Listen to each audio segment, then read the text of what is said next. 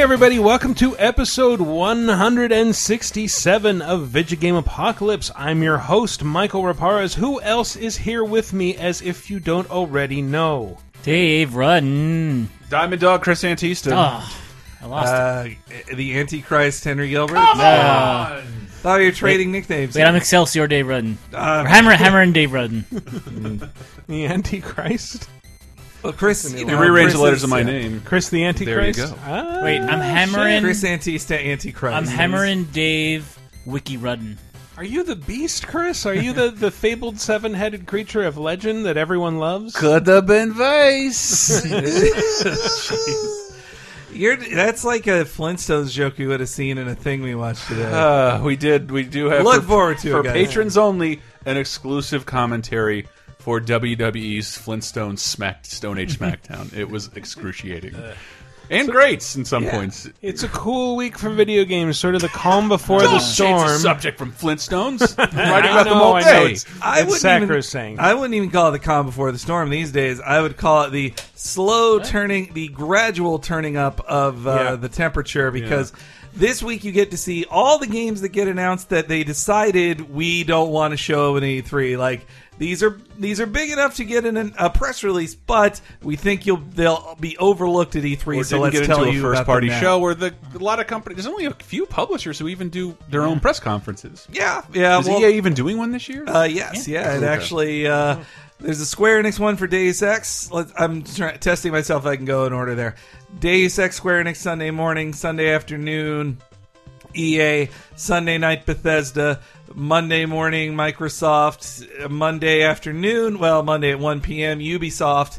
Uh, I'll be there. Uh, Sony.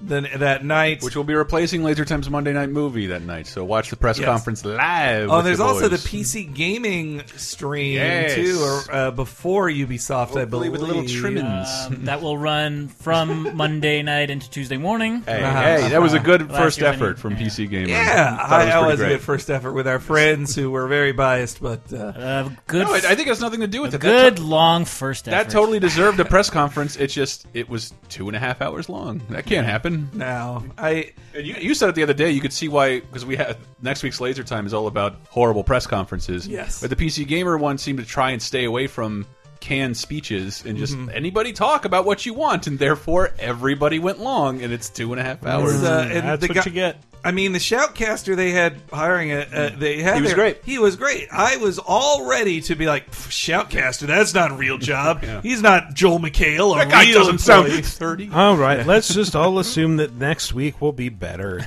Uh, this this week though, there's a bunch of new reveals. We got Watch Dogs 2 finally unveiled. We got Mirror's Edge out in stores. I accidentally published that on IGN. It's my fault.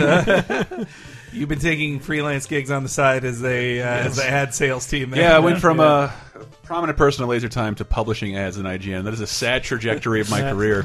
So you might assume that this week's top five would have something to do with any of that. You would be wrong. Oh. oh. This is an idea that was suggested Yeah. by Dave a while ago, and that I've been wanting to do really bad because it sounded really fun. And once I started on it, it turned out it was much more complicated than I had first anticipated. Ah. But this is the top five games based on reality shows. And it's a good time to do it because you know the summer Yeah. starts and like that's when that's when uh, scripted programming uh, goes into hibernation for the That's summer, and we bring up Big Big Brother. And at least on networks Yeah. like cable cable never stops Yeah. but uh, this is a sounds like a good companion for the history of reality Oh, shows yeah. laser time we did a few months ago when american nice. idol ended Yeah, I'm also surprised. Like, there's a, a, number of like surprisingly high quality productions. Like, I Really? what- one that you suggested was The Apprentice, and I went back and looked at it. That thing is like from 2003. It looks like a flash game, and it makes you do these horrible, horrible mini games where you're like looking Trump? at badly painted people, and then yeah, a, a cartoon of Donald Trump that looks like he came out of a clip art library. You're fired. Yeah, you're fired. You're fired. Uh, this is how Donald Trump talks in 2003. You're fired. Your is gonna be huge. that's why uh, This is the best video game on the PC. I think that's where that uh, Super Super Deluxe guy gets some of We his have the best of, uh, programmers. like he has these clips of, of him just on a green screen that he can plug in his dumb body anywhere, and I think he gets it from from some Apprentice game of him just saying like, uh, "You didn't do what you should have done. You you fire." And They're farming out all our best RPGs to Japan. I think That's very that's, Daryl that's from the the Is? Apprentice. Uh, I was trying to do a cartoon version. the Well, Apprentice VHS board game. Maybe you're thinking of Yeah. not a video game, not like number five. At any moment, the pilot will tell me to jump. I don't have a map, no spare clothing, no water nor food, not even a cell phone. My mission is simple use all my skills to get out alive. I forgot what it. Bear Grylls. Bear Bear Grylls. Bear Grylls. what? Huh? Uh, what's this called? I forgot. Man versus Wild. Man versus Wild. Wow. Yes. I think Uh, he, he had a UK version of it that was Survivor Man, but I might be wrong about that. I Oh, I think that was a competing show, actually. Ah, okay. I definitely watched a couple episodes of Survivor Man, and one of my favorite things on that, uh, the Alaska episode, I remember was that because he's the only person there, he had to reveal his his uh, way of making it and why it was making him twice as tired. Because he was like, if I want to film myself dragging my sled of supplies, I have to walk without it. Put down the camera about uh, you know twenty feet away, and then walk it twenty feet towards the camera. So he has to like walk twice as much to even move the thing just to film it for a reality show. Though I think he was slightly. he ex- has used a crew before. Well, Yeah, he not a uses crew, a but crew. like a cameraman. he that does. follows Yeah, I him think he has around. cameraman. Well, this Yeah. guy didn't. It Survivor was Connect. just Survivor him. Man, I don't think does. It's Okay. one dude and a camera. Well, sounds like one's better than the other. right? Bear Grylls is the guy who, in my mind, most famously taught me how to drink water from shit. you, hold on, Henry. Imagine all this. He uh, grabs the elephant dung and he squeezes. Did you know that human that feces contain a lot of moisture and water, and the, sh the size of the elephant's shit means it contains about a glass of water. So he picks it up and he squeezes the shit over his mouth until the brown water drips in, and he drinks. yeah, I got him. I got him. Please. I got him. So The, the thing is, Bear Grylls is the real deal. He's like Yeah. a former Well- SAS commando who ah. is like a major figure in SAS commando. international Boy Scouting. Like mm-hmm. he's, Wow. I think he's like the head of British, or at one point was the head of English Boy Scouts. I only saw one video that was comparing his shots. He's like he's pretending to be lost in the wild, and like if he panned to the left slightly, you could see the drinking fountain in the parking lot. There- there- There's a video on YouTube that's uh, exposing girls, and like it's very, it's not wrong. Well, so this, uh, what game is this, and what's it for? This is Man vs. Wild, uh, which was, I believe, for uh, 360, probably PS3 and PC. I reviewed it on 360 for Ah. OXM where he way fights back Tyler. in the day. I gave it a five out of ten. Jesus, Was sounds it- generous. It's it has interesting conceits in that, like, how many games based on a TV show let you kill a snake, uh, tie together its skin into a sack, pee into the skin, and then drink it? Or uh, ho- play a, a, a quick time mini game to hollow the that? guts out of a camel so you can hide in its corpse during a sandstorm. Whoa. And I thought they smelled bad on the outside. I never found that song that bad. It that has- in the it has all this really extreme shit, but on the other hand, it's like just this mostly linear, uh, like oh now here's the platform hopping sequence. Oh now you got to slide wow. down this ravine. Or I guess there is only It's- one way to skin a snake. Why is he got to pretty pee in a snake to drink his own piss? Can he suck his own dick? I thought everybody No. could do that. It's just me. It's Just, me. Okay. Uh, he, Well, you had those ribs removed. I did. Yeah. this No, reminds I'm me. evolved, man. Marilyn Manson taught you how.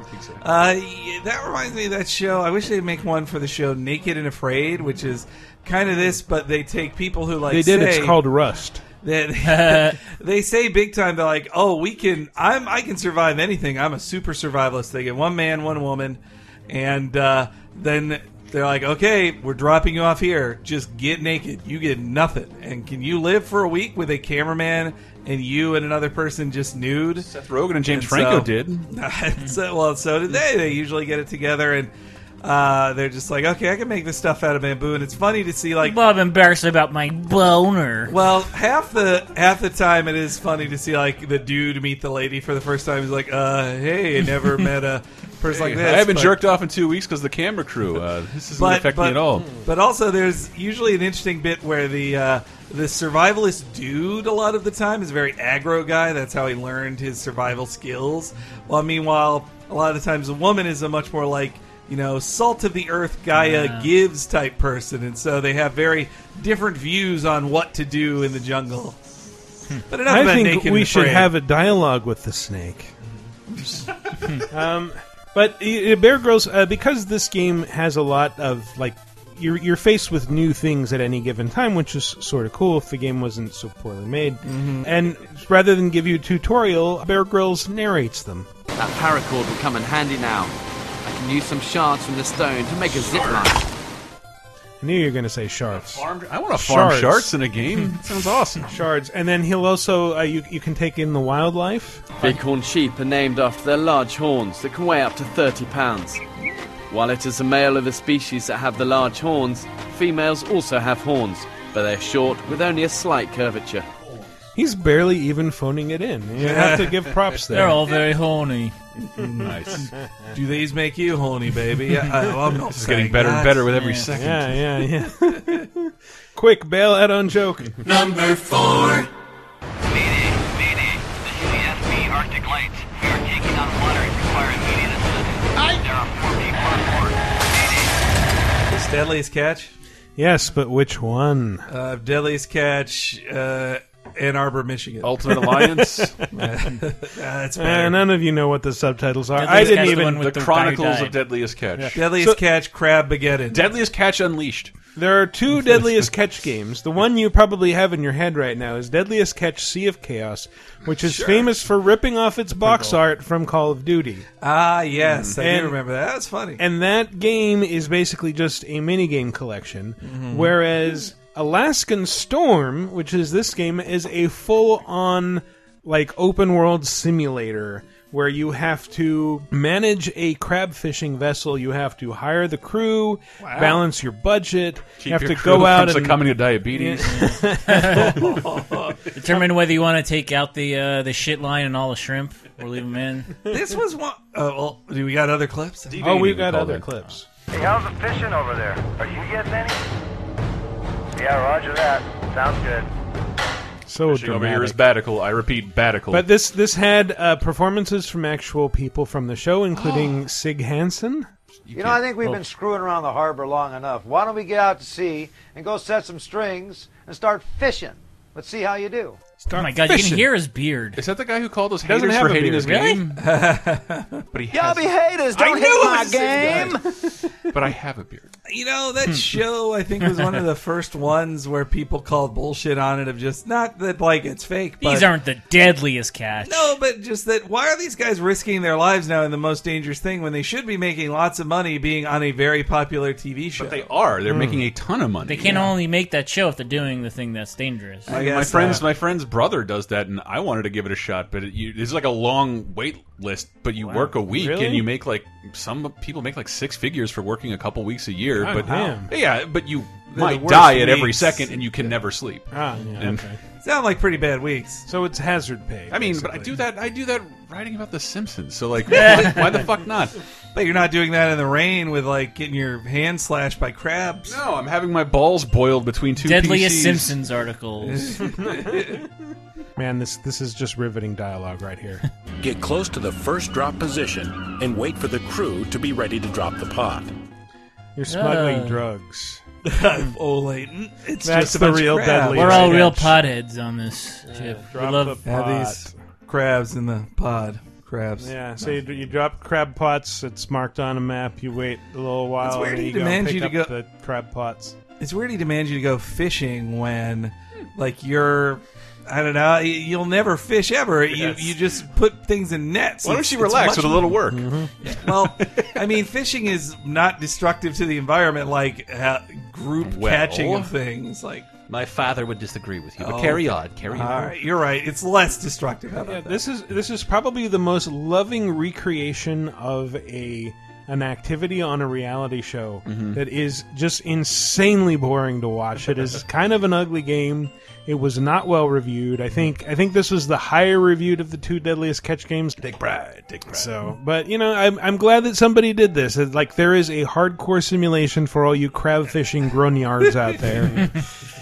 I mean, this is like the tail end of this stuff because now it would just be. I mean, it'd just be a, an app on your phone. Yeah. for Yeah. eight dollars. I think this was Based on a probably Mark Wahlberg movie. close to the time when one of those guys died at sea. Because Yeah, yeah, that was one of the them, big yeah. thick, the thing of the It was reality like- shows that somebody died while making it. yeah. I thought. I don't it remember. doesn't- Wasn't it just like a heart attack though? Uh, you're talking to the wrong guy. I Sorry. watch real programming. I watch things written by people, mm-hmm. usually white men, the Well, smartest that- that's people there is. Exactly. that's why there was a question mark at the end of that sentence. None of us know. We Great. should move Let's on. move on. Man, oh man. When you got it, you got it. Oh dear. And let me tell you, I definitely got it. Hey, what you got? Bed bugs? You better watch out. Look, those little suckers are nasty. And Nom, the bed bugs were so bad that you'd wake up on the floor because, hey, they'd toss you off in the middle of the night. There's so many things wrong with that statement, Si. Laugh track. I'm guessing this is Duck Dynasty. Good guess. Which one?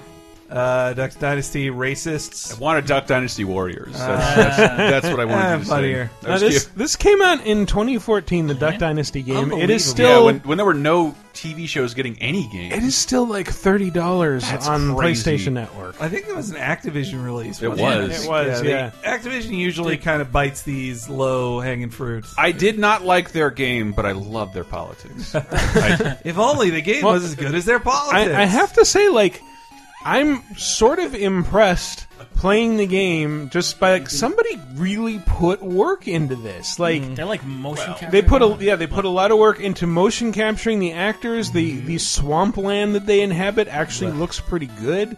Uh, there's a ton of like sub sitcom level joke exchanges. Mm-hmm. Uh-huh. Then the the shooting part isn't that bad. Like you like you do a little mini game to to blow your duck call.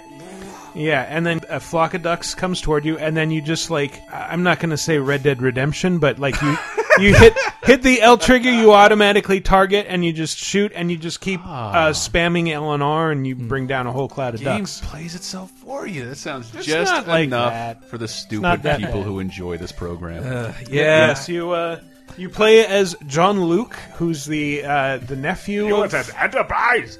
He's, he's the new intern. Yes, You got a French name? We don't like you that much. but it's spelled J O H N hyphen L U K E. Ah, So all it's a redneck French name, All even better. though they have a cousin Bo spelled B E A U X. Well, I guess that's And they're in Louisiana, style, yeah. I oh boy, these guys. The Is this over? and yet? her I uncle, we- uh, I'm voting for Trump. Is- I mean, they all campaign for Trump. I, I don't but- know how you guys can turn up your nose at dialogue like this. I really can't. What's going on in here? Let me guess. Working hard to complete that order for the big boss. Nah. Shocker. Actually, I was just showing the ropes to young John Luke over here since he wants to work with us someday. Hey, I'm all about that. But you know, it doesn't take just a strong work ethic. In order to succeed here, you have to be a well rounded Robertson inside and out. Well, mostly out, as in outside. That and an awesome beard. They all But I'll take check turns out to your stroke their beards. We duck hard, we play hard. nice. Uh, I mean, I think it was a good business decision by Activision to make this game because Mm-hmm. when I've been in the heartland of America, or outside of the Mm-hmm. liberal bubble of San Francisco, there are fucking merches everywhere. They- like all Oh, that yeah. dumb Every shit. Walmart is like 25%. Yeah, Dynasty I feel like they took a lot. If I was Larry the Cable Guy, I'd be pissed off that they took my land. Like they took they took that s- slot that he used to have. That was my Cialis advertisement. And who who can blame him with great uh, repartee like this? What y'all been up to? Oh, you know, just being awesome. The Yush. The use? Nobody says use. Yeah, they do. My kids say it all the time. No, nobody says that. Sure, they do. Please, I uh, just said it. Why do they talk like they're in a Square Enix game? These ducks are on fleek. Well, because nobody was in the same room with each other, so they just recorded it. but they're, they're related. yeah, but I mean, they had probably like two hours of their time, and then just like, and then I'll say, well, they do say Y'all noosh. are skirting No. the bigger issue here. What if I want to play a woman in a Duck Dynasty game? Do I have an option? Is there a Joanne Luke? No. or a Joan Luke? No, you do see their their wives though who wear camo around the kitchen. That's passive misogyny, and I won't stand for it. I'm again it. I'm again. Boo! Actually, I have a bigger problem with the way that uh, Si, who's the the crazy Vietnam vet, is just like they make fun of him so much. It's like ah, he calls everyone soldier. What a fucking idiot. Hey, y'all ain't gonna believe what I just saw. A psychiatrist? Hopefully, you just saw your psychiatrist. Yes, even though we're expecting a backwoods hee-haw noise and it hillbillies, never happened. we still believe in positive mental health. Jesus. No, the joke is I pff, like you'd see a psychiatrist. Ain't Oh, you're nobody a would go crazy get person. mental health help. Me. I mean, the opening is just a joke about him picking his nose and getting the booger lost in his beard. My psychiatrist is named Jack Daniels. Yeah, even my brain was broke it. I wouldn't go talk to no Jew. Uh, we're pissing off somebody right now. I'm not sure who. Good. It should be everybody. We're from, uh, Chris and I are allowed to make these. Yeah, I'm from the That's south, true. and Yeah, also we're both from the there's South. there'll be a bunch of video games for you to be mad at in just a few hours. So relax. exactly. uh, let's move on. I want to get out of Duck Actually, I just want to say, like, one of the Do you most really? surreal like experiences with this game is Tyler going into the Xbox One's like. Like most popular captured uh, videos and Uh-huh. finding this and then vining it and it was just like just the the concept of Tyler using an Xbox One for anything but like Netflix. Tyler And- Wilde, you're talking about yeah, about. Tyler Wilde, sorry. And then seeking out this game and finding a clip and thinking it was so entertaining that he had to Had find to it. share it. Well, that, that's stuff the thing. That it's like this could have very easily been the Amazing Race for Wii or any Yeah. number of just garbage fucking games, and they actually put some muscle behind it, and Mm-hmm. I I find that kind of commendable. That this is not a bad looking game. Activision definitely put more work into it than like 505 games would have done or whatever. Mm. Sure, sure. Yeah. I still campaign that anybody involved in this game should be murdered. Murderedly. Well, that's a good stance. I, Yeah, I- that's also a good transitional point. Number two.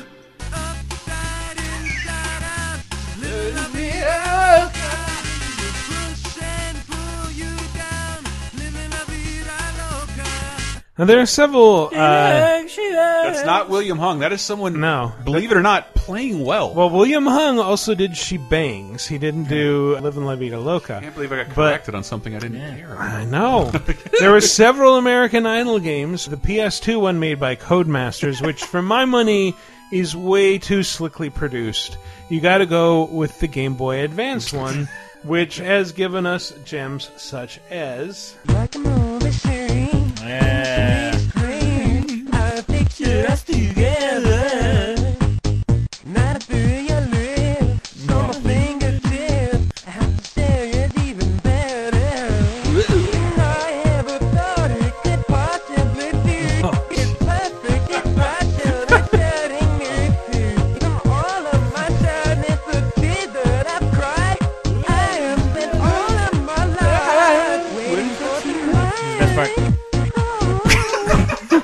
this is, I think, the only game that is made uh, incredibly more entertaining Yeah. by being bad we, at it. We streamed it about two months back on the Laser Time YouTube channel, YouTube.com/network, Uh, Mm. and, and, like, it's hard to try and get the notes right because it's much more satisfying to watch the guy fuck up, but there's not much of a difference when he does hit the note. Yeah.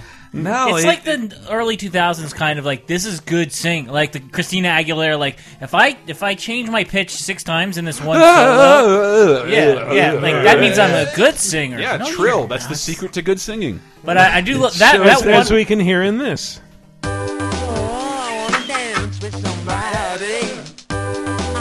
I want to dance with a fellow heap of disgusting polygons that make strange noises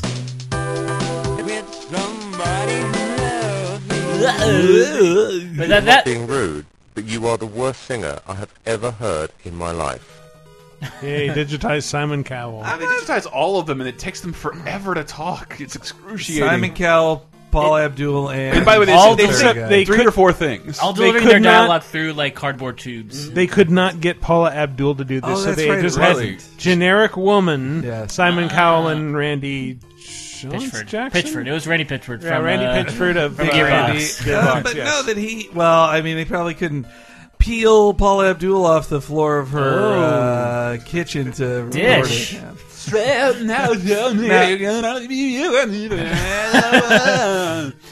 Uh, do this all you know, day. it's an expensive. I wonder why they didn't make more of these, but it, I do think it's because it's a very expensive game to make. Even though these things are Yeah. supposed to be cheapo, Yeah. because you're already paying for the license Yep. of American Idol and the likeness license of rights for the people. Uh, you got to pay Simon Cowell, you got to pay the producers, you got to pay all that stuff, and then you have to license the music. And then you probably have to pay Whitney Houston like fifty thousand dollars. Don't sue us because we butchered your song. We all all comprehension. But uh, that that um, waiting for tonight, it- like that is has a special place in that like almost every invite that includes us. Uh, usually Carol, but sometimes events, me. yeah. Yeah. like one of us will just be like the day before the event, or no, the day of the event. Just Whenever you have a party or anything, Yeah, it's uh, yeah, oh, yeah, somebody it's the morning of the the event. Facebook Waiting for tonight. Uh, but yeah, I should say that uh, if we're going by objectively best, the much better reviewed American Idol game is Karaoke, Revolution presents American Idol. I mean, it barely counts. Yeah, which Uh, which is just it's just a bunch of songs that American Idol approved and said, "I here put these in these Yeah. Karaoke No Revolution likenesses games." or anything, just the. Eh. They got to get It's got a those. Justin Guarini tracks in there and Bo Bice. Bo All, all I cared about is that it didn't give us this.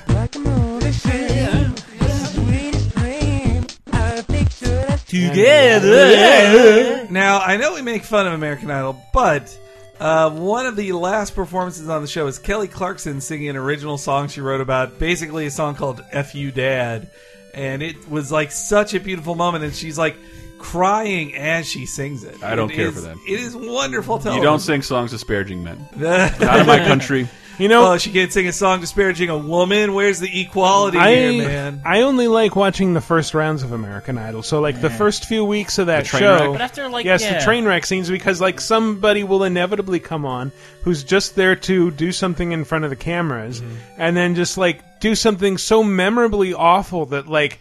There are people out there I can still say Gito Williams the third, and that will mean something to somebody. No idea. I, The I stopped Ocean paying character? attention after William Hung because, like, after that, like William Hung was naturally bad, and then everyone was just like, "I can be the next William Hung. I'll be bad on this show." And it's like, That's oh, that's what I, I from afar. That's how I. Yeah, how can that be entertaining over and over again? You'll just get people being intentionally oh, bad. Well, William Hung was entertaining because he was genuine about it. He didn't seem to, to realize how bad he was. That's why that, that And- movie and yet Birdemic he was is so fucking enthusiastic. Stupid. That nobody likes the movie Birdemic. They intentionally Yeah. tried to make a bad film.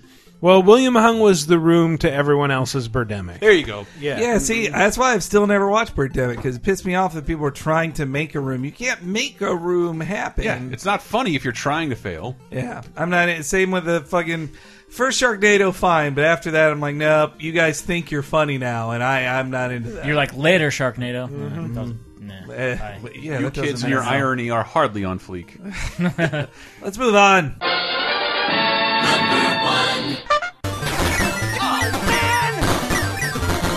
Survivor the game. What is that? What the hell was that? I was just was there a, ever a Takeshi's Castle or MXC game? Oh, I know what this is because you asked me about it, didn't you? Mhm. Yes. What? Uh,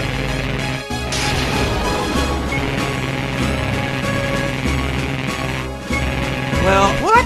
Oh, Wipeout? Stateside, stateside, this was called.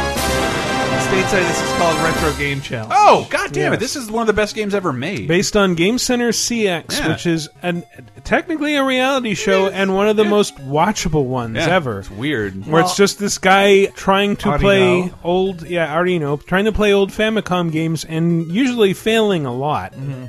he was so ahead of the curve of YouTube gaming and all that stuff. Like it was him. It was. I remember the early 2000s. It was the story you'd hear, and you'd have to like find the steal somebody's files of just like it's Arino, and he he plays he played this one just in a live New Year's special, and he would keep playing uh, Tower of Druaga until he beat it, and it took hours. It was eight Is hours. that always the catch of what he, he's got? No, this was like a special. Okay. Mostly it was edited, where it was like Yeah, that's what I he seen. decided I'm going to play this game, and then they just added together the best bits. But occasionally he did specials where he would where he would play Ah. live, and he was up even recently involved in ads for Super Mario Maker in Japan. They worked very hmm. closely with him. Oh, he, oh, wow. he's in the game. he is in the game. Yes, Tester Arino is in the game. Well, I want I want to see Hank if you can recognize who he's talking to in this clip.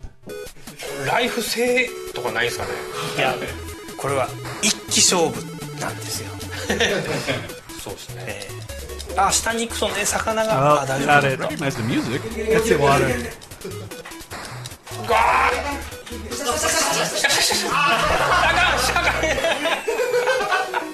ん Balloon うわ fight. 難しい It's that part where they all start screaming over each other that I wanted to Nah, get I- in there. But yes, it's I Satoru Iwata came on his show. They did an interview beforehand where uh, Iwata asked uh, Arino some questions, and it ended up with Arino asking more of the questions because let's face it, it's his show. Mhm. And uh, then they played Balloon Fight together, and which was one of the first games he made with Nintendo. And Wada uh, terrible uh, clips of. I mean, look, they made a It was- Joust clone Joust for the for an arcade It is machine. great in uh, the NES remix where I I don't know if it's just that game where the screen like comes really like fu- like it shows Oh, like it gets super seventeen. wi- yeah, I but do like, that. But so Iwata, there were a bunch of like after his passing, people grabbed clips from this because he talks very autobiographically in this in ways he didn't normally. Even in his very you know personal Iwata asks columns for Nintendo, he still didn't talk much about his youth, but. I remember there's a great clip in it where he talks about like how his father didn't approve of him getting into gaming and how you know for uh, Japanese parents to not approve of their son's work and still do it that he it, it that's that's a big Now- no no. They can actually hear the laughs instead of just seeing parentheses laughs. exactly. And but his voice, whether he speaks English or Japanese, his soft cadence is always recognizable there. But it's um the game itself, Game Center CX, so the game good, and I know. Oh, I, I know it's geared towards people my age, and I, Yes. I, I hope Mhm. it's. Oh, yeah. Well, the the game is you are confronted by Game Master Arino, Mhm. who's like an evil AI, and he An turns you Andros into a child in the 80s, Mhm. and you have to play games with Arino as a child in his house, and he's just like, "Whoa, you're from the future? That's weird. Hey, I just got a new game. You want to play it? It's called Cosmic Gate."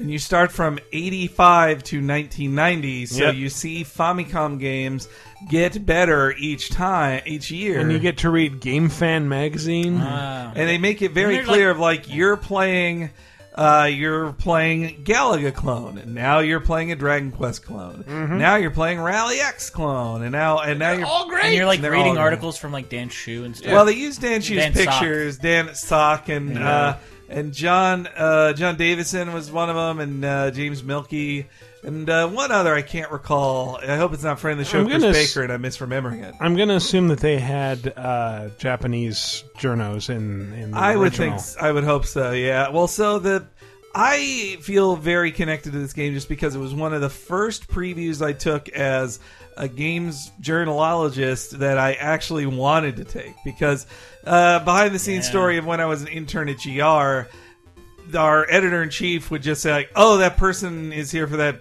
preview." Uh, hey Henry, you free? Just take it, and it would usually be a garbage snowboarding game. But in this case, it, while thinking it was nothing, he said Retro Game Challenge. I was like. Retro Game Challenge, the XSEED published game, Retro Game Challenge, where it's the remake of Game Center CX. Oh my god! And I think I must have been that the the presenter's favorite journalist that day 'Cause he was like, "You've heard of this and are interested? Wow!" and I was so excited to see it, and all that they put a plus effort into localizing that to making a game based on a Japanese TV show no American had seen work. They've really put a ton of work into it. I'd heard through the grapevine that it in no way made enough money to justify itself, let Yeah. alone let alone the superior DS sequel getting released in America. The DS, uh, the the sequel to it, they not only start with a Famicom, but then they also go to the Game Boy and the Super Famicom. Like you get to play game Game Boy games in that game, like in a uh, Game Boy game. it's so awesome. And XSEED published it in America because Namco Bandai didn't want to. They're just like, nah, we don't want it. but and it didn't exceed their expectation. but Failed to uh, pass. but yeah, the, also the cool thing in the game was you have to hit the challenges like Arino does on the show of just like not just clear this stage. There are some like that, but others of get thirty of this, score this high, that type of stuff. And Then, if you're having problems, you'll get a new copy of the magazine, and it'll give you tips in the magazine of, oh no, shoot the eighth dude on the screen, and then the warp thing will open up till the very end. There's an incredibly big Dragon Quest. a very real RPG. yeah, and it's just like if you want to skip all of this and just finish the you want retro the game credits, challenge talk game, to me. Yeah, go to this cave and it'll just complete the game. Otherwise, it's hours. Yeah. There's- and mm. I, I played the, the racing game. I loved. I played a ton of that on its own. I can't believe that they'd make hours of content and then be like, you know what, just skip this. I love that wastefulness of it, and that you find a talking duck in that too. It's just you wouldn't know that unless you read the magazine. Yeah, it's it's such a fun game. If it's still available on Amazon, it was. Feel like a couple years ago you could still find it for like twenty bucks on the Zon. I would tell you The pick, Zon. pick it up. Don't steal it and put it on your R four card. That's why we don't get a sequel because of people like that. Just get the game. Uh, just buy the game. Come on. It's still twenty bucks on the Zon. All right, and, we're gonna make that work, Henry. I promise. Oh, yeah. And if you're going to get it, get it through the links on lasertimepodcast.com. Uh, yeah, one last story about this game is that when I last went to Japan, I made sure to get the sequel. I not had the, I didn't play the sequel before. I asked the guys like, "Hey, game, game, Game Center CX two." I pointed at one. I saw one, but I didn't find two. I was like two, and he's like, "Oh yeah, yeah, yeah." Here, Here's yeah. two copies. He's like, "Thi- no, he, he communicated to me that it was the last one, which is why it was. It is the last one. It was like sixty bucks, which was more than I wanted to pay for it. Six, but- se- eighty dollars. yeah. Well, and I you also have to be careful because there was a 3DS game of uh, of the series too, and it's bad. Like Game in Center 3X. the the Japanese reviews terrible. Like it was getting tons of one stars on Amazon. So Oh, man, that's don't bad. don't import that, guys. But do get retro game Did you even play the Japanese version? Yeah, Yeah? On, it's a DS. The DSs mm-hmm. are region free, but I yeah, also but bought a Japanese. There's got to be a lot of language, a big language barrier there. I mean, just click through it, and uh, and there's also there's guides, there's facts and shit. I, I don't know. I kind of feel like it would follow a different plot line, and they wouldn't take out the vagina bones. exactly those vagina bones would disappear. yeah, I could boy, really go for a vagina bone That right now. thing today. All right, so dude, when they put up that Persona Five box art, Mm-hmm. and they had moved one character, the cutesy character, they moved her up like a half an inch. Just to get her out of the way of the ESRB logo, Mm-hmm. then people said like, "But but that ob- obscured the cleavage on this one character. You're doing that to you're censoring it." And like the the PR guy who I know had to put out multiple tweets saying like, "We did it because of the ESRB logo. We did Now I can't masturbate to this game box. This is going to be an M-rated game. We're not d- like Persona games are dirty sometimes. Take that righteous vitriol and go make your own pedophilia game. Yes. like just do that. to that all the time. Do that. Man. Ugh. Anyway, So when you said "who I know," I thought you're, that was going to lead into some anecdote. From Oh no! him. I mean, I Insight. know him. He's John Harden. He's a cool guy. Okay. I like the Atlus PR guy. He was he was nice to me. I don't but- care for him. Don't like his work. Hold on, let me pick up that name you just dropped. I know. Ironic John that his Harden. name is Harden when he's cock blocking all these anime fans. oh, And before that, I worked with uh, his previous boss Uh-huh. there. Uh-huh. Uh, mm, James Softon. let's move on. uh, why why say all these? You know what I names? hate when they bring a game over to America and change the language. Yeah. fucking bullshit.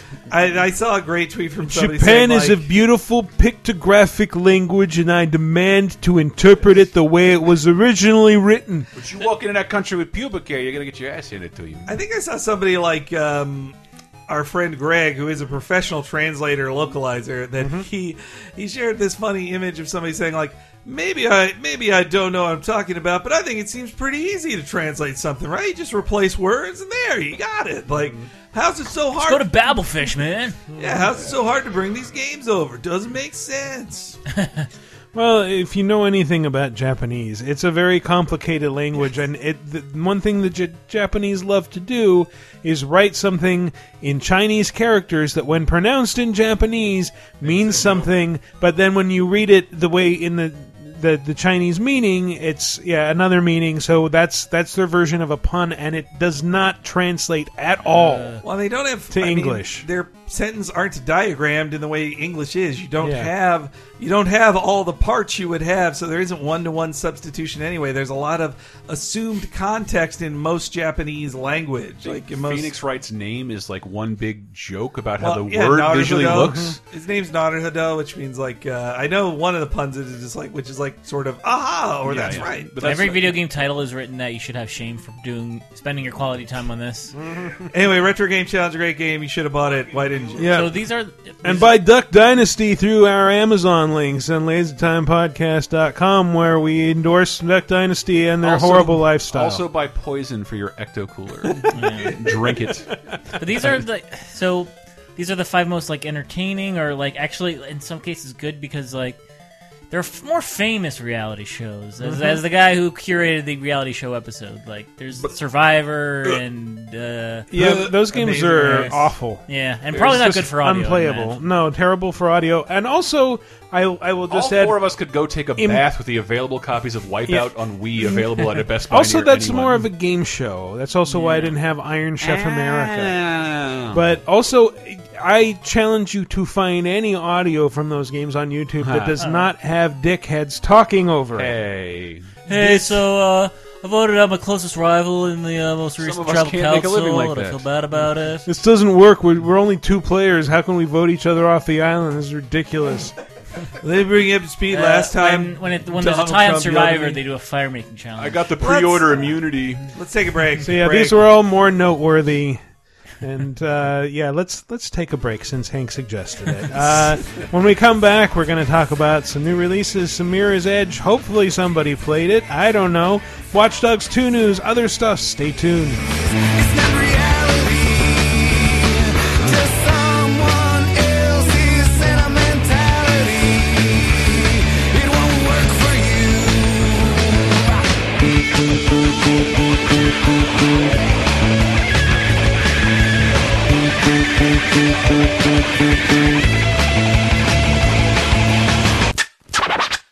Let's get scratching. You like Laser Time shows? Then you might like Bonus Time, Laser Time's weekly bonus show exclusively on patreon.com slash lasertime. Here's a taste of what you've been missing. So last week, I was in on the bus when a girl was almost robbed, and I didn't do anything. Attaboy, Partially because it's like it's nothing He had a happened. PS4 on you, like Yes, literally. That's why. so this was the day that we did capture for the Randy Savage video. So I'm on the bus, and as they're getting off the bus, uh, one of the guys behind me tries to grab this girl's phone. He he fails at it. So like they just all run off the bus anyway. Personally, I'm like. I wouldn't have done anything because, like, what if I go and try to do something, which I wouldn't because I'm a chicken shit. But if I would have, then then my bag is open for that kid to run off, and and uh, There's all yeah. your Macho Man DLC on that. Yeah. You know how much that fetches on the black A, a lot. No, it's the Hogan DLC that's worth money. Get bonus time, Laser Time's weekly, full length, uncensored, and ad free Patreon exclusive podcasts, as well as weekly full length movie commentaries, wrestling and cartoon video commentaries, physical rewards, the first season of Talking Simpson, and more at patreon.com slash lasertime, starting at just five bucks. You'll help us live, and we'll do our best to help you never be bored again.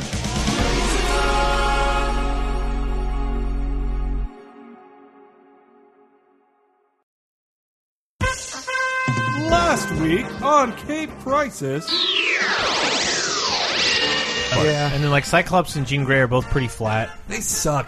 I was not into either of them. Tye Sheridan and like, okay, I don't really watch Game of Thrones, but I can do. can Sansa act on that show because she didn't act in this movie? She was like on Quaaludes or something. I I was just like, wake the fuck up and say these lines. I, I didn't take it to have the same takeaway you did, but I do remember it's like, wait, is she really British? Or I thought she was faking an accent for the show, but it sounds like she's faking an American accent.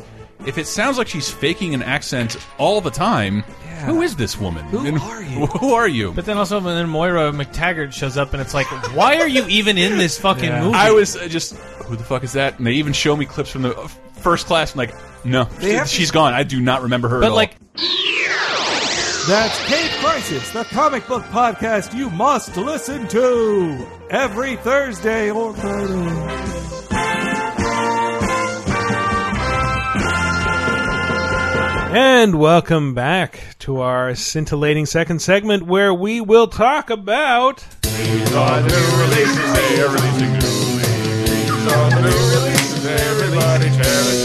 Mirror's Edge Catalyst is a game we all got codes Catalyst. for thanks to uh, our friend Hollander Cooper. Cooper J. Cooper. Thank But- you, Coops. Yes, thank you. None of us had time to play it before recording. I mean, we downloaded it at three o'clock today. We I had think. to go with our backup, Steam World Dig. Heist. Steam World Oh, Heist. Heist. Heist. the PS4 Very different games. Vita port of SteamWorld Heist, the turn-based strategy game, which is really nice. But anyway, Metal Metal Gear Catalyst is uh, really Mirror's Edge Catalyst was a game I have been praying for for eight years, and uh, then when the reviews came out, I was like, "Oh, What have the reviews Yeah. been?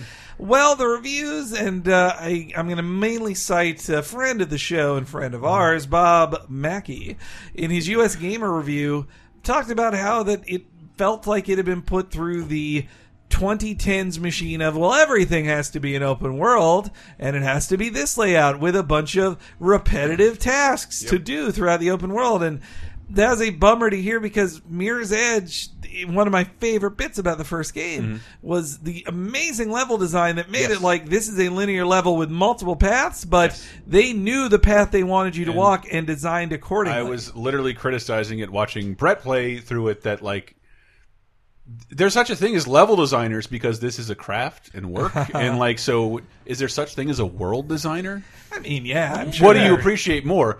A level, a, the levels design, or a world's design? And like looking Hmm. at mirrors, like remember how stark and clinical it was? Like it doesn't Yeah. look great Mhm. when everything's available. When it's loose, eh, that design doesn't work as much. I think when it's loose, a world or just a big Yeah. wide world instead of directed. Because yeah, when you're in a stage, it's like okay, it makes sense that like oh, this door is red, it means you go there, and then this this barrier is yellow because you stay even, on the side even of down it. to like and, you're running a streak and like a guy emerges. It's all part of a scripted event in the level and how you deal with it. There's only a couple ways Hmm. to deal with it. And I was watching Brett tangle with two guys in an open world environment, and it looked ridiculous. And like Now, the, Mirror's heard- Edge is one of those polished things I've ever seen in my life. And Should have more scripted events. Got it. not not necessarily scripted events, but they're but like people in Mirror's Edge are in the first Mirror's Edge were kind of combo chains. Mhm. It wasn't about fighting people; it was about getting away from someone as fast as you can without getting hurt. Although there is no shooting in this, which was a Yeah. problem. I mean, I just never picked up a gun. I wanted to get the achievement, achievement. but also it was more fun to not use a gun in I that mean, it was hard to fucking shoot people. Like Yeah. you suck at it, your Yeah. is awful, you have limited ammo, and a bunch of guys will come running, running at you. You're better off keeping moving. And uh, I don't know, like for some reason it looked, it just looked less polished as than like the original game. As a Hmm. result, I uh, yeah, I mean, I've really been wanting. I never thought they'd make this game. It was such. Uh, the first one was seen as a bit of a failure, like 2008 was seen. Oh, they put out Dead Space and Mirror's Edge, critically acclaimed original IPs instead of all the Harry Potter That was like- and tie-in games that EA was making. That was back like their then. two year, two or three year stretch where like everything, well, not everything they made, but like most of their stuff lineups were just like n- new original IP, Brutal Legend, valiant Rock effort to not be EA. Yeah. and then and then uh, by 2012 they're like let's kind of be EA again but uh, now they made this and I think though I wish they would have just made a more like if they're gonna make something as hard to market as Mirror's Edge you're kind of like you're hurting yourself by trying to make it more marketable with like the checklist of oh open world people like open world and searching for stuff like nah it's not why people liked it and, and it's not what people wanted Is is there a complaint beyond? It's not the first game again. Um, no, that it think it's lost a little some different focus, it that, but lost like some yeah, when you polish. lose when you lose the focus on what the core of your game's experience actually is, like Mhm. that's that's a really big deal. And and also another knock on it was like some of the searching for stuff of just like I want to get this bag. Mm-hmm. I will now stand in place for a couple minutes and look around, which that is the complete opposite of the keep running and never stop thing. Now, mm-hmm. one of the coolest things I did hear about it was that the um, open world design lets you create your own time trials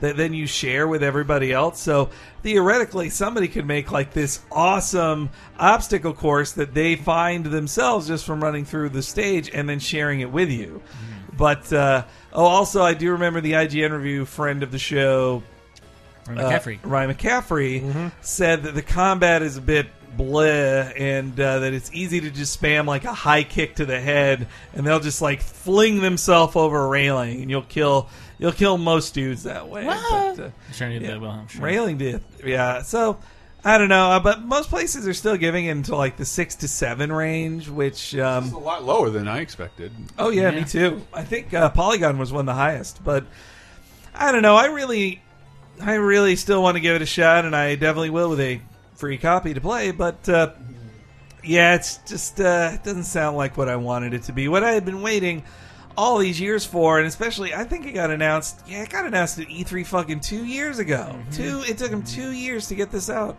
after announcement. But then again, Dice was making a Star Wars game at the same time, and also Battlefield. And Dice was like, "Hey, don't fucking." I'm trying to. Do Oh, oh! Jack and Jill went up a hill and made me resent. Yeah, it's an actual dice What's show. In the me like that. game, bitch? in your cracker on your back where you want it. Too fat. All right. Yeah, What else SteamWorld can- Heist. Yeah. which you guys Dave did loves play. that. I, I yes, I reviewed the 3D. play Music I, I tomorrow. played through that on 3DS. It's fantastic. So Yeah. I'm a little bit excited to see it on other platforms. Does it work better with a controller? Uh, it took a little bit of getting used to, just because like I'm, I guess like I, I played through it on 3DS, and like they used the D-pad for a lot of stuff, like especially moving the characters around and selecting things, and it's like oh, I want to use the analog stick, but that's mostly for moving the map. But, HD display, I mean, that's HD's pretty great. good. Uh, and it- yeah, like it still looks great, and I just love the art style of the game. It's like Firefly meets robots. Yeah. and it's a Um, cross-buy game, meaning cross-buy. you get it on the Vita. Which, what's the over/under you want to bet that the the word Vita will be said at the Sony press conference? Do you Uh, think they will say it once? twice, and just Twice? because this game is coming to PS4 and Vita.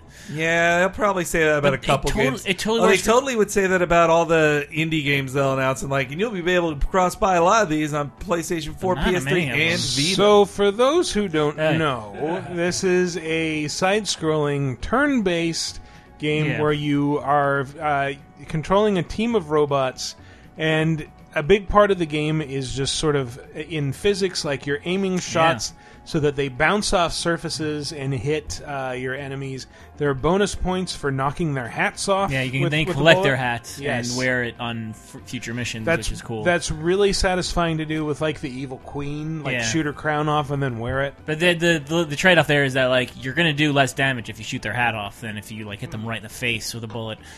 Uh, but yeah, like I. That, that, I mean, that's another like maybe playing it on Vita will be more convenient to like. Oh, I got this game right cl- up close to my face, so I can really judge where that bullet's going to go. Uh, because I, I I missed a few shots on the stream, and uh, it's. It was I very mean, I'm, I'm, embarrassing. I assure you, I am As long as you're consistent. Yeah.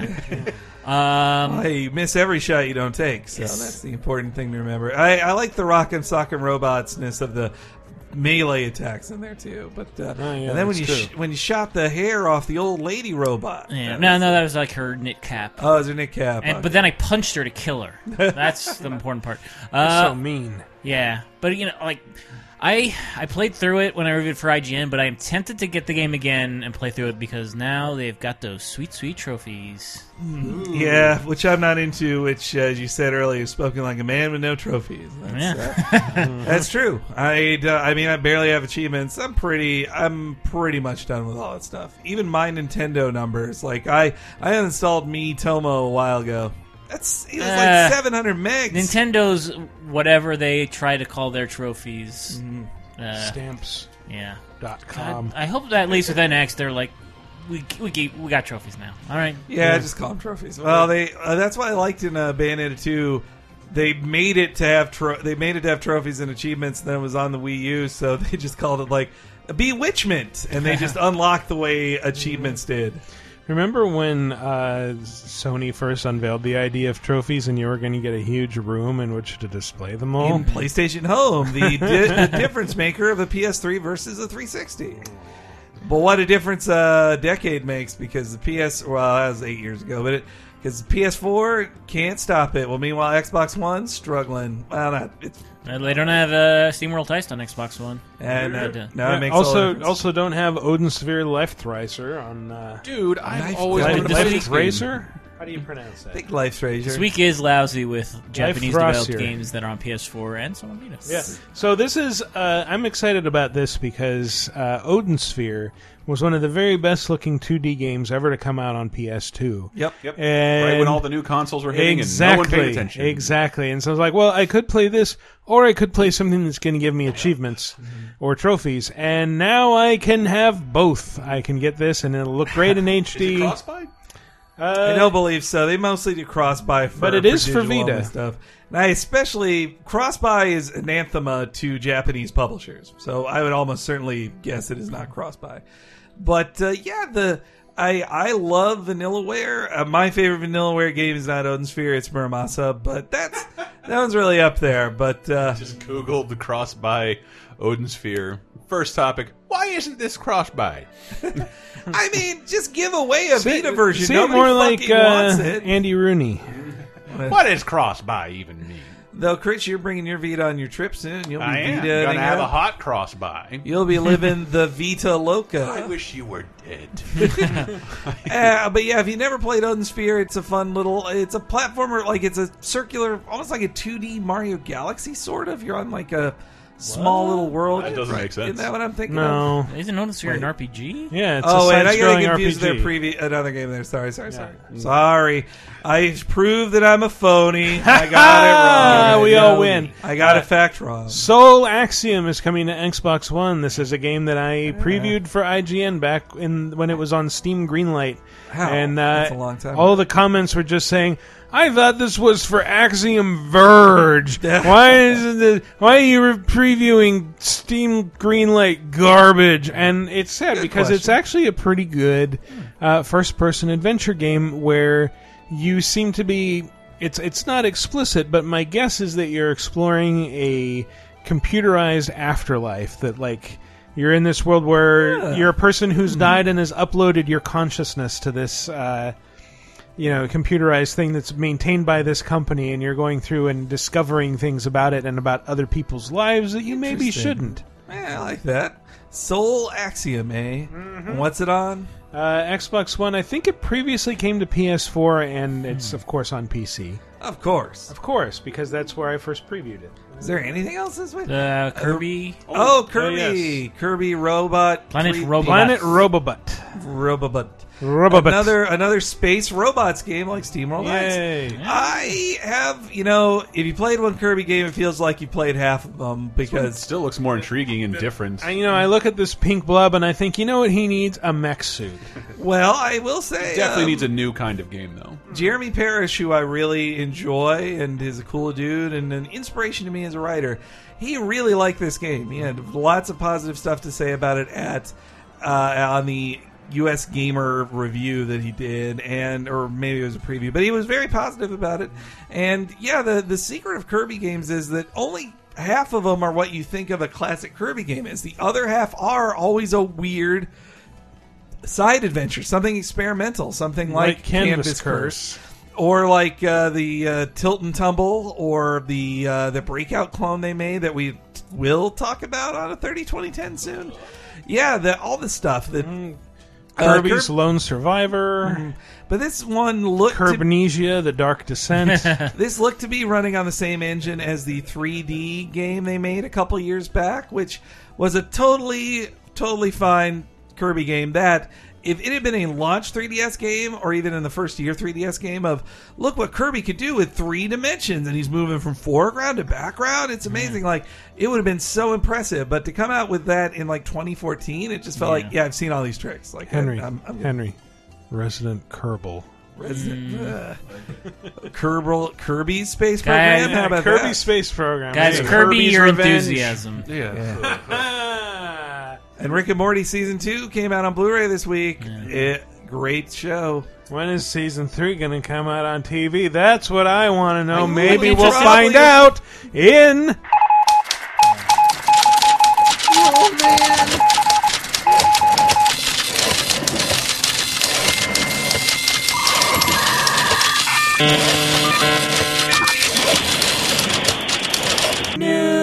Spoiler alert, we won't find out. Yeah, that's not talked about here. But, uh, well, as Mr. Poopybutthole told us, that news is, uh, it might take 18 months. Like, might be longer. Year and a half. In a year, maybe two. Uh, so, IGN got a little ahead of the game, but announced Watch Dogs 2 and its release date. But there was Watch Dogs 2 has been announced at this point. Yes, and I have seen it. I well, went of course, because you're a shill and nobody should trust what you're saying about Ubisoft. I went to Montreal alongside reporters from IGN and GameSpot and uh, Other outlets. yes, and I got to sit down with the developers and ask them a bunch of questions.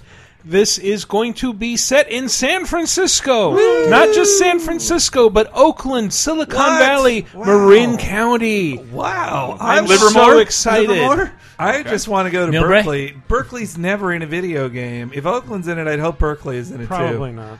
Oh. I don't know. I haven't. I haven't actually been able There to better be explore the world. Yeah, there better be a mission where you infiltrate uh, the studio or the kitchen studio. Oh yes.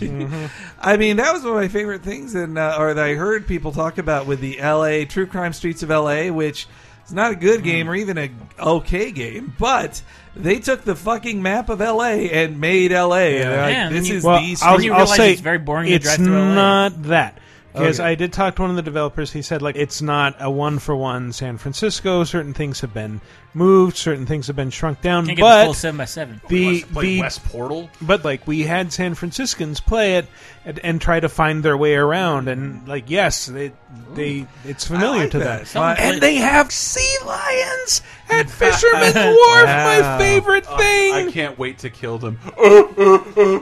Shut up!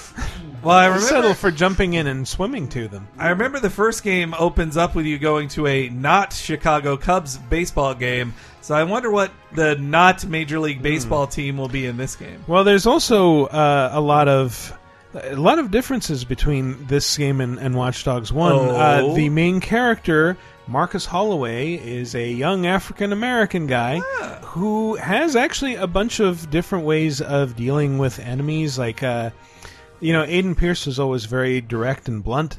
And uh, killed people, and uh, Ah. Marcus can kill people, but uh, the the whole point of the game is giving you the freedom to approach anything the way you want to. Like you you have a mission, and it's like you have a mission objective, and how you get to it is up to you. You can go pure stealth. There are opportunities for that. You can hack your way to the objective without ever having to actually enter the place. You can go in guns blazing. You can go in non lethally with a taser, and he has this thing called the Thunderball that's like a uh, it's a James cue Bond weapon. it's a cue ball on a paracord, and he just swings it around. And like they have a, a video about how like we gave it to the stunt team, and uh, they were able to do all this cool stuff with it. And it's like it's super dangerous. It looks like it's super dangerous to the person wielding it as well. But uh, That sounds pretty cool. yeah. All right. All right. And he and, and unlike Aiden, who is a lone wolf, he is Marcus is part of a collective. He's part of DeadSec, and his crew is very important to the overall point of the game, which is not a quest for revenge, but a quest for followers.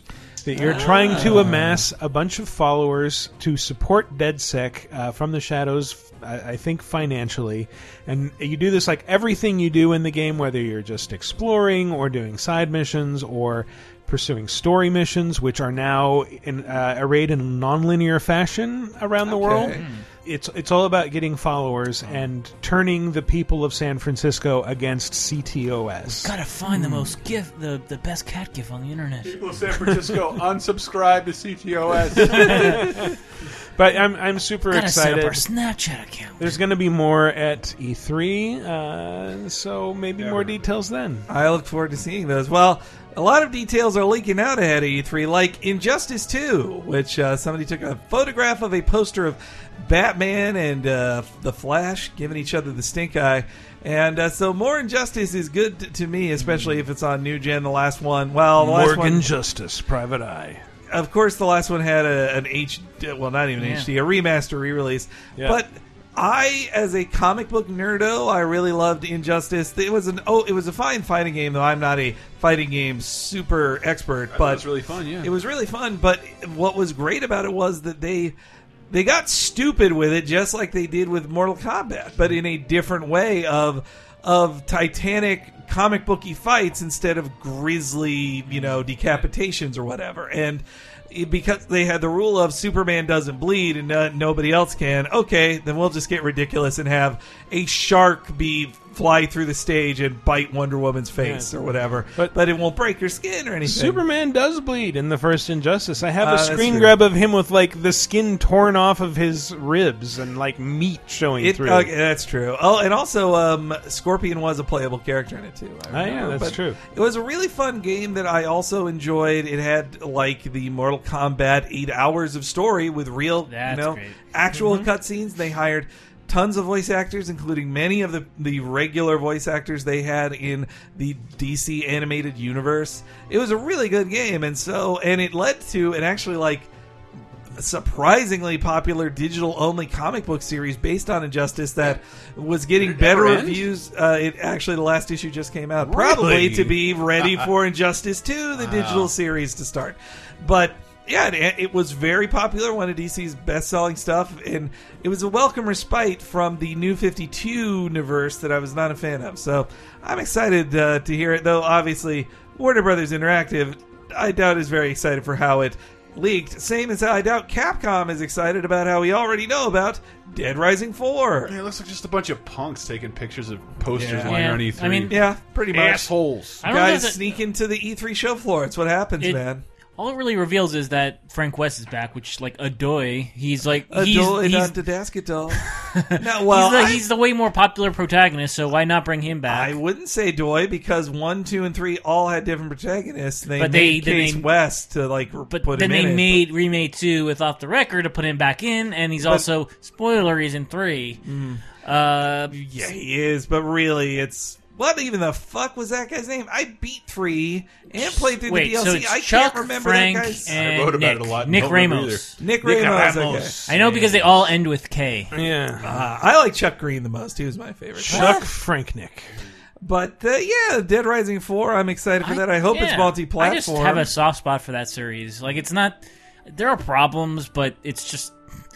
I don't know the the the sheer amount of weapons and the combos and just like and and with the new with three like the open world I just enjoyed it I'm like ah just drive I- this uh, motorcycle with the only, fire coming out of the side. the only improvement I hope they have from three, like three was the best to play, but it got a little too gritty. I liked how the sheer campiness, especially in Case West, the Yeah. t- remake of two with Frank Weston. That's off got- the record. Uh, sorry, Case West was the five dollar Right. Uh, okay, but anyway, I I love how ridiculous it got and off the record, and it it got too down to earth. Like in in three, like when you meet that text dude who's just like, "Hey, I'm a crazy rapist with a mach- uh, chainsaw," it's like.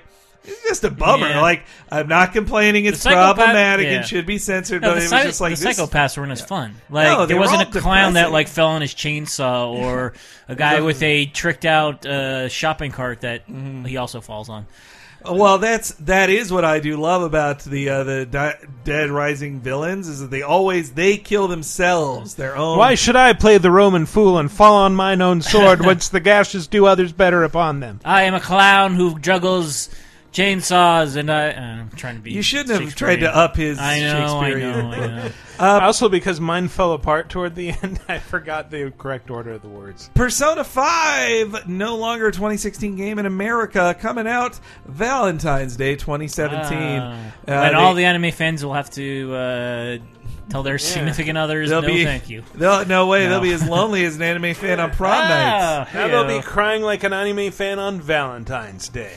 So yeah, I you know I was bummed. I was really hoping for a With univer- their dicks. I, I was really hoping for a worldwide launch of it. You know that uh, have they ever even been close to doing that on any Persona I, game? not on Persona games, but there were lots of people who were telling me when I thought it wouldn't be worldwide. They're like, no, the last few Shin Megami games on the 3DS, like they got them out same day or within a week, like within the same month. But you know, this is a console game a bit bigger than a 3DS game, even though text wise probably about the same. But they just But- put it into Babelfish, man. And the same with uh, Tokyo Mirage Sessions. Mm-hmm. That was like a six month break between the US and Japanese release. So I'm not that surprised. And also, if they were going to release it in September or any time in the fall, they would be overshadowed by all these things. But in September, especially, Final Fantasy 15. That's the big Yeah. next gen JRPG, though I think it's actually pretty different audience. I am way Kingdom I'm way more cool with You'll be a- lucky to play that in 2017. I- like if a game's getting delayed for a half year, I'm way more cool with it being from the fall to early the next year Mm. than early in the year to the fall because it's just like oh well now you're at least putting it in a place where it's on its own and I can enjoy it and not have to like like bunch it in between a bunch of other games I'm playing at the time. And there's a pretty good special edition for it too. But there was no trailer, which makes me think they might air the trailer or they'll show the trailer at the Sony press conference. I was hoping. I've been wanting Atlus for so long to get prime real estate at a Sony press conference or or a Xbox One. They never get it because they've never been big enough. But Persona Five is the closest they've ever been to being that important. Didn't the special edition like sell up before the West Coast even woke up? Um, no, because uh, the first pallet of them sold out, and now you can buy them right now if you wanted. See, the difference is at Atlus they want you to buy their special edition, and they overproduce it. Unlike Nintendo, is like, do you think we'll even sell five thousand? Nah, make four thousand. Even though they would sell a million, well, they wouldn't sell a million, but they would have sold a hundred thousand. But they make a tenth of that. Atlus, they overproduce, which I prefer as somebody who wants. Nobody to wants this spend- Ness Amiibo. Everybody hates him. Yeah. Uh, XCOM 2 coming to consoles. Dave, are Man, you what excited? a great, a great day for uh, People who hate PCs. Yeah, no, for for like uh, strategy games. Like we Oh, we, yeah. we got. Yeah, I mean, uh, of course, it was announced beforehand, but Could SteamWorld Heist on iPad be PS4. far behind? but uh, yeah, XCOM 2, like I enjoyed have it some playing it on. PC, but I mean, I, I the way that I fell in love with the series was playing XCOM on the Xbox 360, Mm-hmm. and uh, like I, I'll finally be able to finish it on uh, consoles because I, I just Finish like- the fight. I, I don't know. I, I mean, I understand like it's got mods and stuff, and that's what makes it great for PC. But like, Yeah. I like to relax with like a, a strategy game, and like that's why I want to sit back with a controller. And I know that's kind of that's kind of like antithetical, but I just like it's a thing Like I a want to real ponder. commander. I know. Let my gut hang out. I'm sure that actual commanders in the military don't like point and click. Like, uh, excuse me, uh, Sergeant Johnson, can you move over here and then uh, change your weapon and reload? Speaking of things you're You not don't going to micromanage. But it's uh, September 6th? Yeah, something? September So it's less 6th. than- My birthday, September 6th. Uh, it's less than Oh three man, months away. X- XCOM 2, I, I actually had uh, a, a quick evolution that like just backslid into a video game in joke, which was I had a character who I kept he, he kept getting caught outside a cover, and people would shoot at him and nothing would hit him. So I just like nicknamed him Rambo, and then I like started dressing him up like Rambo, and then I put him in red armor. And then I got another guy that I put into blue armor and gave him a cigar and a blonde crew cut. And uh, then I just changed their names to Bill Rizer and Lance Bean from Contra. Uh, speaking of things you're never going to finish, Final Fantasy 12 HD is coming to current gen consoles 2017. Before 7. It's it was poor timing. Convince yourself that this time you'll play it. It was poor timing for FF12 that it came out so close to the launch of the PS3. People weren't weren't as into it. It had such a troubled development. Like it was the guy uh, Yasunori Mitsuda, I believe, was the no. Uh, eh, look, I'll say it wrong, but anyway, hey, uh, the guy who was in charge of Final Fantasy Tactics, it was going to be his big mainline Final Fantasy game, and he kind of had a nervous breakdown working on it and quit the game, and they had to get somebody else to finish it, and it was just a mess. It took them like three years longer to make than it than they wanted to, which you know then compare. It was still smooth sailing compared to how long it took them to make Final Fantasy 13. But yeah, 12, 12 was an underappreciated uh, darling of friends of ours. Like I know what uh, uh, Christian Nutt really Oh, loves yeah. that. He loves that game. Yeah, I But- remember like uh, when he when it was coming out, he was like super excited. It's like we need to direct all this coverage to him. Like, do people really care about it? It's like it's a Final Fantasy game. Yes, everyone's going to go nuts for it. it might we be have the to last time import they the care. Japanese version right now. And then it came out, and and like this is still the thing I bring up, and every single time I'm told, no, you're wrong to think this way, because I remember talking to Christian uh, after I'd started playing it, and it's like Yeah, I I don't really like it because it feels like an MMO where I'm just like I wander up to a monster and then I just hit a button repeatedly so that I slash and and he's like, "Oh, you should be able to set it up so that you don't even have to do that." And like I don't want the game to play itself. Yeah, I've I want to feel like I have some input. And then I think Jeremy Parish told me like, "Well, no, you're wrong because you know this is a complex system that you have to learn and it's part of playing the game." Like, but that's not what I want. but what about the paradigm shift in 13? Where it's Yeah. like it's just a simplified way to play a lot more Final Fantasy way faster Uh-huh. with the same I- kind of strategy. That's also like where that. I stopped paying attention to Final Fantasy. I've heard I've heard twelve also has a really great story that uh, is told in uh, a more nuanced way than you I expect. hear this hero is so reluctant. That's the thing. There's apparently Hair no is so spiky. There's no real main character. There's no real chosen one thing to it. I've I've heard lots of good stuff about but it. But I'm just I'm being I'm have to be honest with myself from here on out. Tight budget, not a lot of time, never gonna happen. Nah. I've always wanted to play 12. Re-release like what a year ago would have Yeah. been so ideal. For me, for me, it's more like a flexible budget, not a lot of time. I, I, I feel obligated to buy it, but I, I really can't. I should. also, I wonder if like, hey, six months ago you played Final Fantasy 15. Are you ready for a remake of 12? Like, mm, eh, I don't know. Psychonauts, are you ready for that? Come, it's out on PS4 now. Oh Dave. man! I know. I, I said. I think I said last week that I would never buy a PS2 game on PS4, but Psychonauts I might make the exception for, even though I. Pretty sure that the Xbox version, the original PS2 Xbox version, is better. version. Oh, was yeah. better than PS2. Absolutely, it was. But Absolutely. yeah. Well, I I'm just only wanna go, say- I'm, only going off of uh, old EGM and Game Informer reviews I read at the time, where it's like uh, the shadows aren't good when you jump and stuff like that. But uh, Psychonauts is really, really good. And yeah, if, if I- it gets, if I it's never getting a finished full it. Yeah. HD treatment with trophies, that's yeah, awesome. that's it. I, want to like if anything's gonna this. convince me to play through that game again and finally finish it, it's trophies. And speaking of PS2 games getting HD treatments with trophies, come on, Jaws Unleashed, just do it, just do it, just do it. Who owns the rights to Jaws now? Yooka-Laylee, which was gonna the uh, rare-ish game for a Kickstarter, it uh, now has an early 2017 release date. They uh, their Kickstarter originally said 2016, but I mean, who really believed that? But I uh, think it, it- people are, are less angry about Kickstarters because there hasn't been one that's hit one Kickstarter ne- one game that's never hit does. date. Yeah, no, I I wonder The how more high profile, the more the the more they've missed their date. If Mighty Number Nine isn't good, I'm going to say if. If it isn't, do you think that will affect negatively, or uh, you think it'll have any effect on how people judge Kickstarters? Because it was a very high-profile Kickstarter. But it's a it's a different scenario that it's it's something from a creator they like bringing Mhm. back a property that doesn't exist and that's I don't I don't know if there are a lot more holes to fill in of that that nature like Yeah. what what would that be like But me, well, yeah, with the Yooka-Laylee, there is nobody's making. Rare doesn't make like if games someone anymore. I was just thinking like what if like Ken Levine's there's not gonna, BioShock is one of those franchises that like burn really hot and I think we've just lost we'll never Mm. really Yeah. get another BioShock I'm cool. unless you kickstart it I'm cool with no more of them. When the when the last Bioshock ended with just like, yeah, we can tell this story a million times. Every game's the same. Who cares? I was like, yeah, who does care? But I don't care either, asshole. If you think if you think every game's the same, It, like the, the the positive thing about that is that like a lot of the Bioshock developers make all these cool like uh, quote unquote walking simulators. But like I think Gone Home had some. Gone Home was by the people who made. Well, they worked on um, the Minerva's Den Yes. the, uh, Yeah. for Bioshock Two, which was Ken Levine not involved. So I heard the real reason that Yooka-Laylee got delayed is so they can have Janet Jackson sing the theme. What have you done for Yooka-Laylee?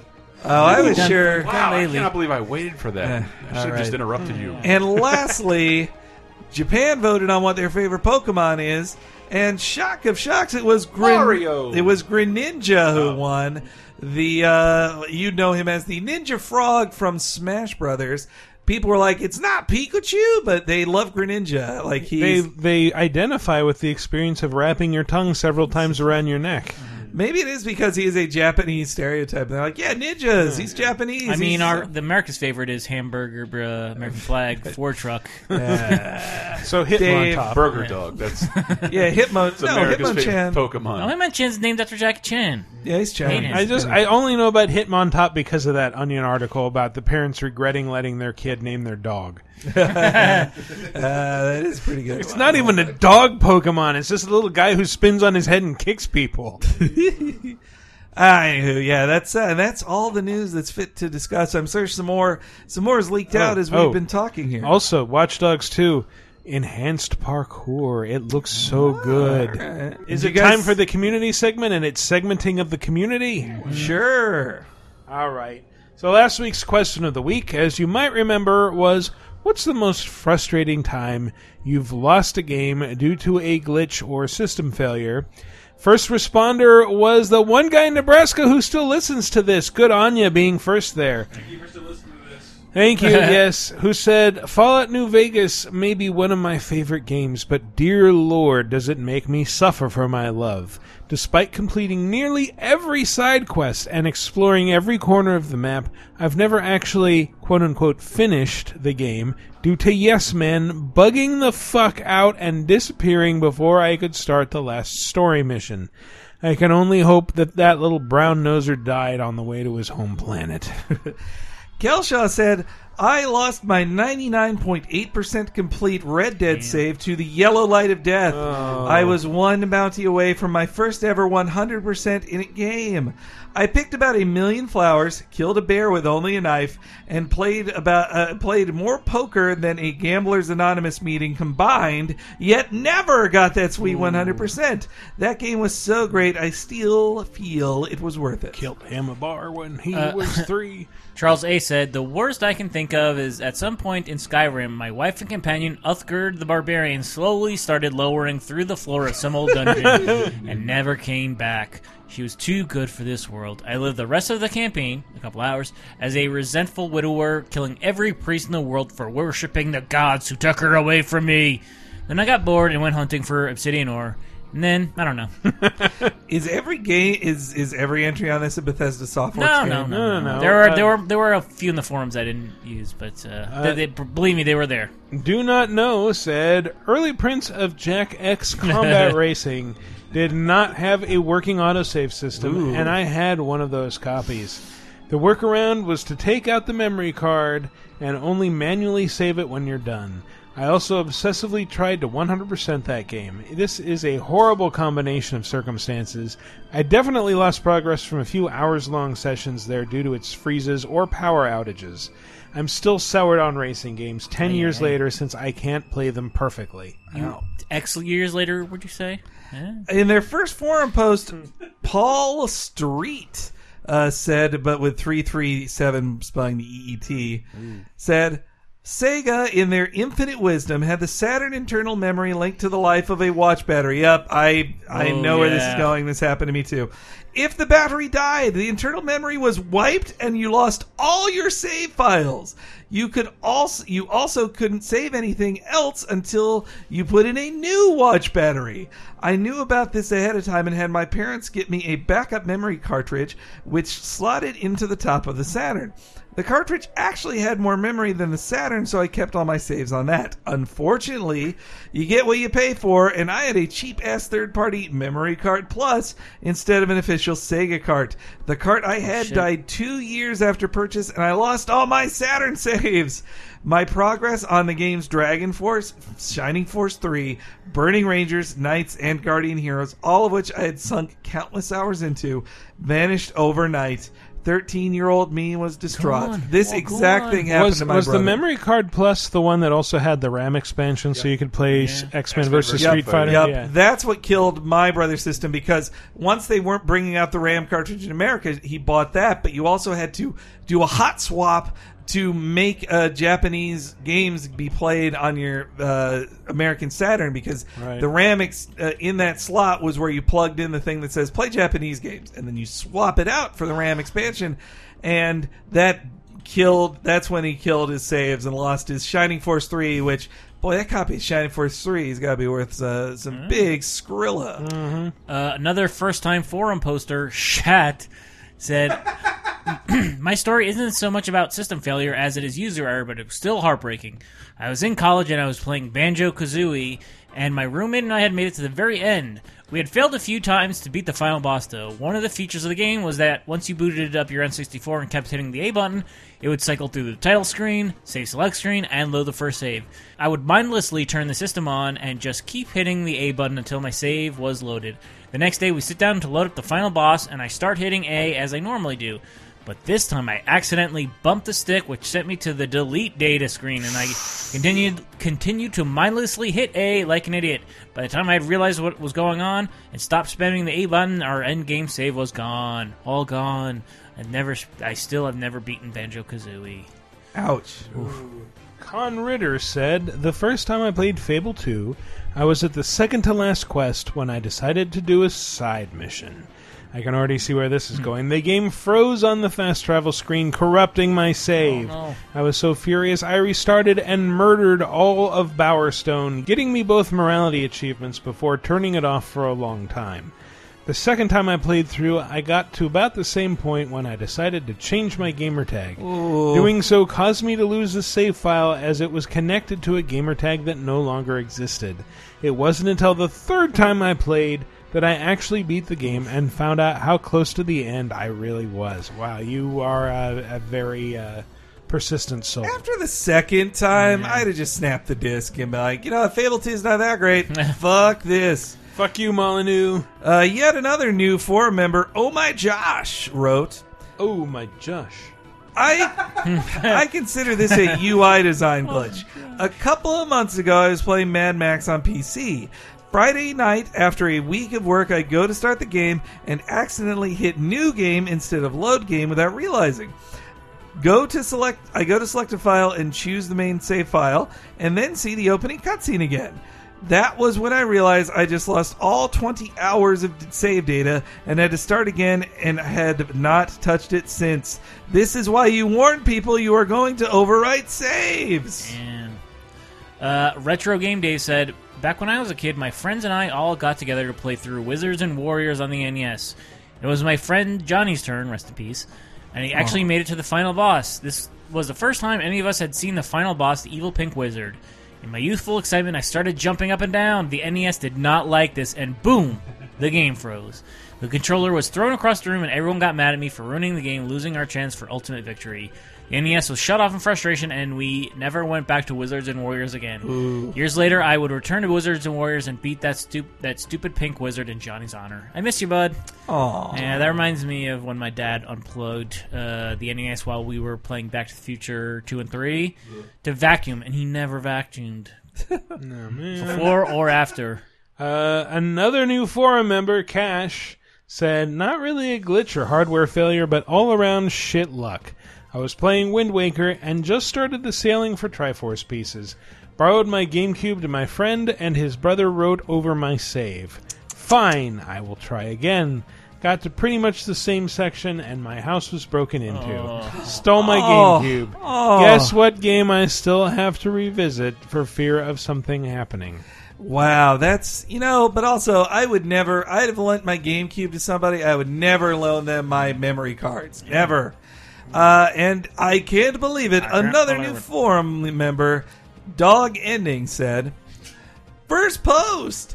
Been listening since TDR 80 something. I remember Michael complaining about Hope and Final Fantasy 13, so as everyone should. And I think I should finally start getting involved. So, in Elder Scrolls Oblivion, well, an- this is me butting in here, another Bethesda software game. You might think they ship broken games that should not be nominated for anything. Anyway, That's kind of where I'm at. uh, so in Well, Elder Scrolls, It's very difficult to make a world that big and not have it be buggy. you can't do it for 20 years and still fuck it up, man. All right, so in Elder Scrolls Oblivion, I remember being super hyped for the Thieves Guild quest line and having a lot of fun. Until an NPC I needed to talk to for a quest wound up dead. I had been trying to rob one of the castles for loot when I was discovered, and then attacked by the Count, Countess, guards, and the Handmaiden. And in the kerfuffle, they started accidentally hitting each other, making them now enemies. Radiant AI. The Count, being unkillable, naturally won, and I came back a few hours later to see the quest maker on uh, a quest marker on the Handmaiden's dead body. Oops. For some reason, she wasn't marked as essential or something bugged out, making the entire rest of the Thieves Guild questline unavailable. My stealth character wasn't allowed to do the best questline in the game. I was bummed. Uh, excuse me, I believe Radiant AI was introduced with Skyrim, not with Oblivion. Somebody beat Michael up. Boo! Get out of here! You thrown off your own podcast. I think we had some uh, audio replies though, didn't we? Hi, I'm Slane Puddle in the forums, as he is in real life. So the most frustrating experience I ever had with a glitch in a game would be with Spyro 3 Year of a Dragon. Back in the good old days of the early 2000s, 10-year-old me saw this game, thought it was cool, and bought it, started playing it, and to, due to my to the dumb 10-year-old brain of mine, I had difficulty completing the game. Uh, I had, uh, it would take me like three, four hours to finish World 1, and then three hours to finish World 2, all of that.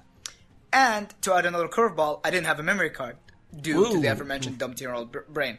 So, anyways, after common theme mm, I think weeks and weeks of playing the game, I finished World 4, and Spyro gathered a lot of his friends to build him a rocket that would take him to the final world, would be the final boss's lair. I'm and it was a monumentous No, occasion. The friends were cheering, and orchestral music would playing in the background. I was excited. I'm like, yeah, let's beat that son of a bitch.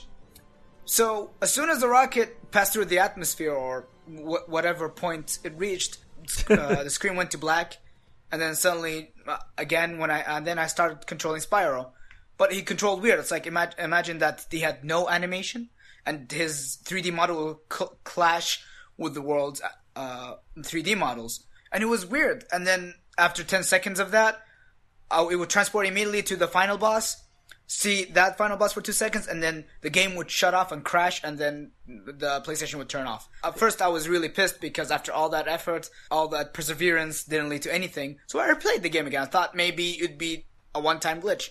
It happened again. So I thought maybe it's a game CD's problem. Went to the store, got another CD, then came back, played it again, got the same goddamn glitch. I'm like, Whoa. motherfucker, this is getting on my nerves. So I went to my cousin's house, got a different CD just to make sure. And then I played the game, got the same glitch again. Like, fuck this, I don't care anymore, I just forgot about the game completely. Up until, I think, a year or two ago, we read this article about where, where how developers deterred piracy. One, like, I think it was on.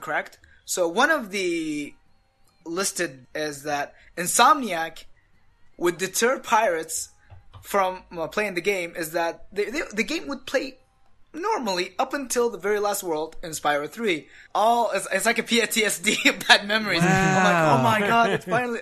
It was explained. I, I was so happy at the moment, and then I'm like, you know what? To celebrate, I'm gonna download Spyro 3 on my PS3, play through the whole game, and make, I might I might feel whole. I might. So I went and played the game, finished in less than two hours, and I didn't feel anything at all. I'm pretty sure there's a German word for it, but uh, I'm too lazy to look it up. Oh, Thank you for listening to my long three minute ramblings. Have a nice day. Love you, Aziz. Thank you, Aziz. Uh, that I do love. I, I, I actually I've read that same cracked article. I just like Mm-hmm. the mid '90s ways of like telling, like not only deterring piracy, but then telling people like, "Yeah, your game's fucked up because uh, you're a pirate, you I'm jerk." glad you reported this to us because we know you're a fucking pirate. Like, like But- Spyro, there's a character that says like, "Oh, I see you got a game that doesn't work right. We're gonna make things hard for you." But like, uh, Earthbound is just the worst. Like, you get to the last boss and it just quits and erases your save. Wow. Yeah. The having to take it back to the store over and over again that happened to me with NBA 2K1 for Damn. Dreamcast.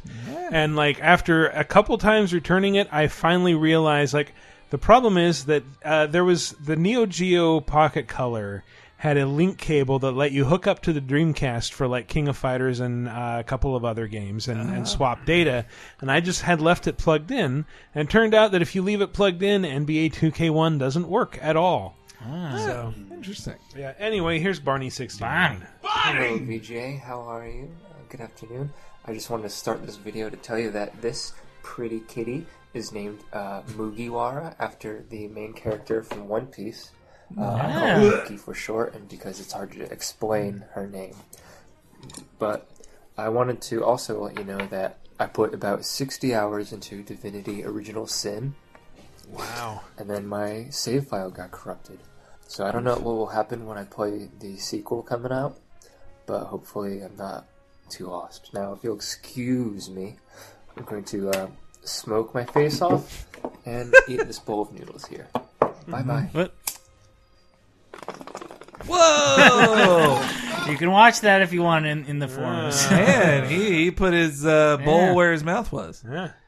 Uh, Lazar J21. Hey there, sports fans. When Gun first came out, I was thrilled. I rented it from Blockbuster when it first came out, and I managed to get to the last fight. But I could never beat it because I'd run out of TNT. So I gave up and returned it to Blockbuster dejectedly. I hadn't had a memory card at the time, so there was no real Man, point in me your memory cards. re-renting it, as I'd already left my PS2 on for three days straight, which in itself was a miracle. Given summertime Florida, what with thunderstorms and power blinks and whatnot, I just didn't have it in me to play it through again. Uh, years later, after getting tired of waiting for a PC release of Red Dead Redemption, I gave in and got Gun off of Steam. it was a weird time for me. I was unemployed, my father and my dog had just died. I had a falling out with my friends. I was between semesters at a community college, so I had a lot of time. Dark times. This was the most free time I'd had in my entire life. Didn't know what to do with it, so I booted up Gun. It, it was just a nice, quiet Wednesday. I Had nothing to do all day, nowhere to be. Kept playing, and I kept playing, and I kept playing, and I eventually, uh, I'd done most of the bounty missions. I'd, uh, I I had like three main story quests left, and I was just so close. I could taste it. I had so much TNT. I was not entering that fight with no TNT again. So, um, I was ready. then the game crashed. Oh. The game crashed, yeah. Um, I wasn't too worried. I'd been spoiled by other games that had quick save. I'd been playing a lot of games that had quick save. Oh. Because most games had Mm. quick save at that point. Not a 2006 so I boot though. gun back up, and I discover that my last save was at noon, and it was presently maybe seven in the evening. I'd lost so much progress. I just sort of stared dumbfounded at the uh, load page for a while. Maybe it'll show up again. Shutting off the game, uninstalling it, and never looking back. Man. Bye. That just stops there. Damn. That sucks. That sucks. It's funny you mentioned renting it at Blockbuster because one of my last days at my time as a Blockbuster employee was stocking, like, we got in maybe, a game was a big game, we got 20 copies of it. But when Gun came out, Activision, Blockbuster must have had some deal that, like, we had 50 copies on PS2, 30 copies on Xbox, uh, uh, 360. Like, we had we had five copies on GameCube when we got no copies of nothing on GameCube. Gun GameCube. came out on GameCube? Uh, yeah, uh, it was Activision put everything out on everything then. Hmm. And so I just remember stocking the shelves full of gun. It was like one in the morning. We've been sh- closed for a while. I'm like, we got to go home. Like, let's. Uh, I think all the guns are set up. Uh, sometimes Vowel says. VGA. I actually had a weird glitch recently where I was trying to get a PlayStation 3 controller working on my PC. So I was fucking around with drivers and doing all the things I had to do to get- get that working. I was checking off checkboxes, and at some point it started recognizing my keyboard. So that wasn't specific to a particular game. I just thought it was funny that I was trying to get both. I ended up with neither. But I, I did a full restore, it fixed the problem, and it rolled my computer back to, back to Windows 7, so it fixed that problem as well.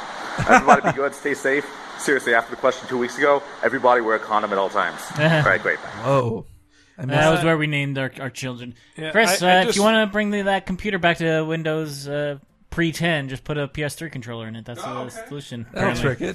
Sweet. Uh, yeah, I just want to say, you know, I appreciate that you have so many adoring fans, but maybe tell them to quiet down when you're recording your video response. He was outside for his- Oh. Ah, okay.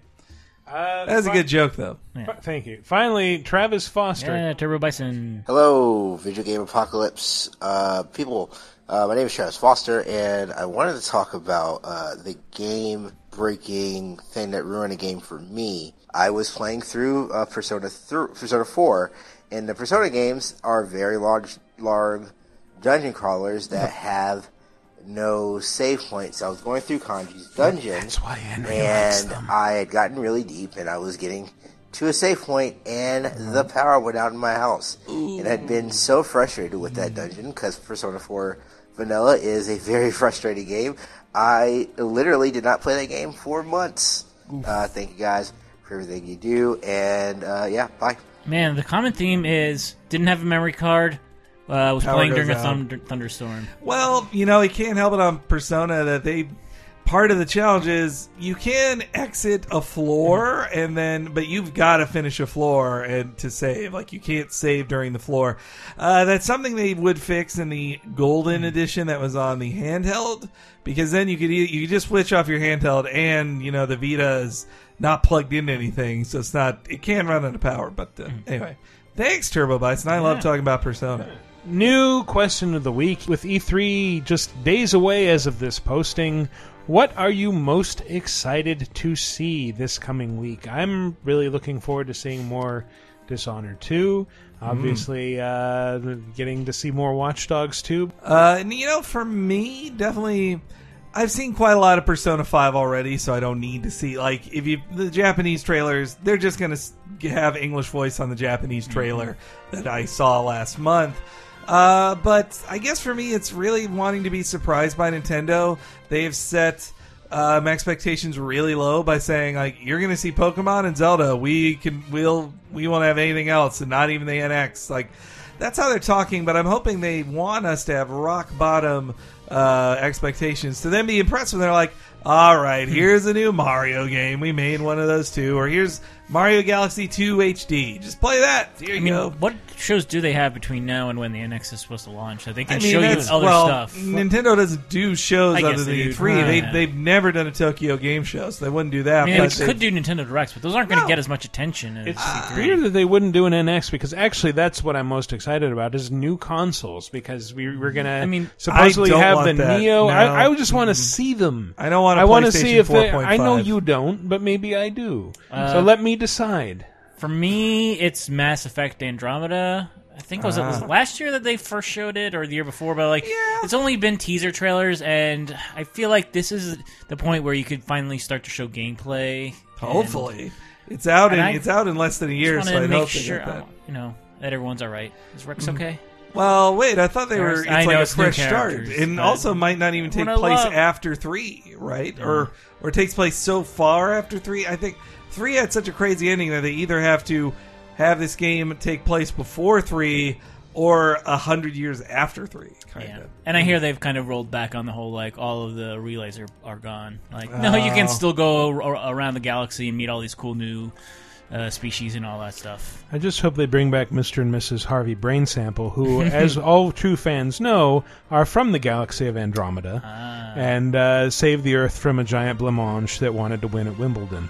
What are you guys talking about? Chris, Uh, Kingdom Hearts 3, baby. What, are we, what was the question? Well, just more of Kingdom Hearts three. That's what you're looking forward to seeing. Well, I mean, it won't be out for another five years, but so it might as well be. And I just I just looked at our YouTube video of our responses to it last year. Mm. They're so mean, and they're so critical. You dare to make a joke about something. It wasn't that. I am right, but they're so mean and think they're right and they're wrong. It's just it's amazing. Yeah, uh, but hey, when you get mean comments, you know you're reaching outside of your That's group. right. Like you're getting more exposure than Later normal. time people are nice generally, but yeah. we've been streaming all of Kingdom Hearts, and I've had a blast with that. Yeah, The I'm original Looking forward to seeing more Mega Man. No, No.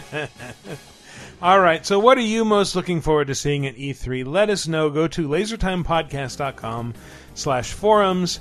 Uh, start the question of the week thread. Whoever starts it, repeating the question and answering it gets read first on next week's show. Alternately, you can answer under the comments for episode 167 on VideoGameApocalypse.com. That's our show, our very quick pre E3 show. Uh, let's go out with a quick round of plugs. Chris, I know you're dying to rejoin the show for Sure. this. Uh, laser time. I'm so tired. I'm on vacation. Talk to these guys. you Uh, guys plug everything. There was a new laser time where we put, uh, thanks to Ecto Cooler as a starting point, we talked about cartoons endorsing real products. Now, this isn't about like how, you know, they'll make a Star Wars cereal or something. It's not that. It's how It's not like Fruity- Kool-Aid Man either. Like, no, it's not. It, it's not cu- cuckoo for Cocoa Puffs. Not any of those Yeah. cartoon characters they make up to sell something. This is about how, say, Fruity Pebbles was its own cereal and then got the Flintstones, or how Or did you know that Flintstone vitamins predate Advil and illegal abortion? It's- this is true. Uh, so yeah, there's all that, and there's a companion article on the site which you'll find at lasertimepodcast.com. Uh, also, if you like uh, hearing about things that happened years and years ago, we do 30 2010, the weekly t- pop culture time capsule, where we talk about what happened in a given week 30 years ago, 20 years ago, and 10 years ago, and that stars Mrs. Diana Goodman, the uh, your your spouse, My Michael. better half. your much better half, and uh, and no, it's great. My more attractive half. My smarter half. We talk about all My the better smelling half. we talk less about flatulent half. we talk about video games every now and then. I know we all have. We talked a bit about Dragon Quest turning 30 last week. And also, there's Talking Simpsons, our weekly exploration of every episode of The Simpsons from the beginning. Halfway through season three now, baby. And uh, uh, in true E3, true E3, in true E3 uh, tradition, New York is showing. True, E- E3, true E3 tradition. who's gonna be gonna E3? throw a little Ah. spoiler out there for you. Uh, the next laser time is going to be just uh, it- busting your balls. It's going to be about uh, press conferences and a lot of E3 embarrassment abounds. Uh, but I also host uh, Did Anybody Say Video Games? I host Cheap Podcast, Pro Wrestling Podcast. But every week we do a live segment uh, with WWE 2K16 playing in the background, simulating the week's biggest matches. Uh, but on that same note, we do also weekly fantasy matches featuring weird uh, mix 'em ups like the X Men Apocalypse, Royal Rumble, and the Teenage Mutant Ninja Turtles Extreme Rules match, Ghostbusters in a four way match, and uh, what is the Batman and Superman uh, Battle Royals featuring Dean Cain and Adam West. And there's also Bonus Time, the special weekly podcast that you'll only find on Yeah. patreon.com slash lasertime. Our best way to support ourselves. And also next week we're going to like stream most press yeah, conferences. you go to Sorry, Laser Time. PC Gamer. But go to lasertimepodcast.com and you'll see our weekly posts, our posts each day about that for each of the streams. And you can watch it live. We'll be doing it on YouTube as well. So maybe just subscribe at youtube.com slash lasertime network to get updates when we're going to start streaming stuff. All right, as always, you can follow the show on Twitter at VG Apocalypse or me personally at Wikiparas. I'm going to be at E3 next week. Chris is on vacation. Henry and Dave have the helm. God help us all. Thanks for listening, everybody. We'll see you next week.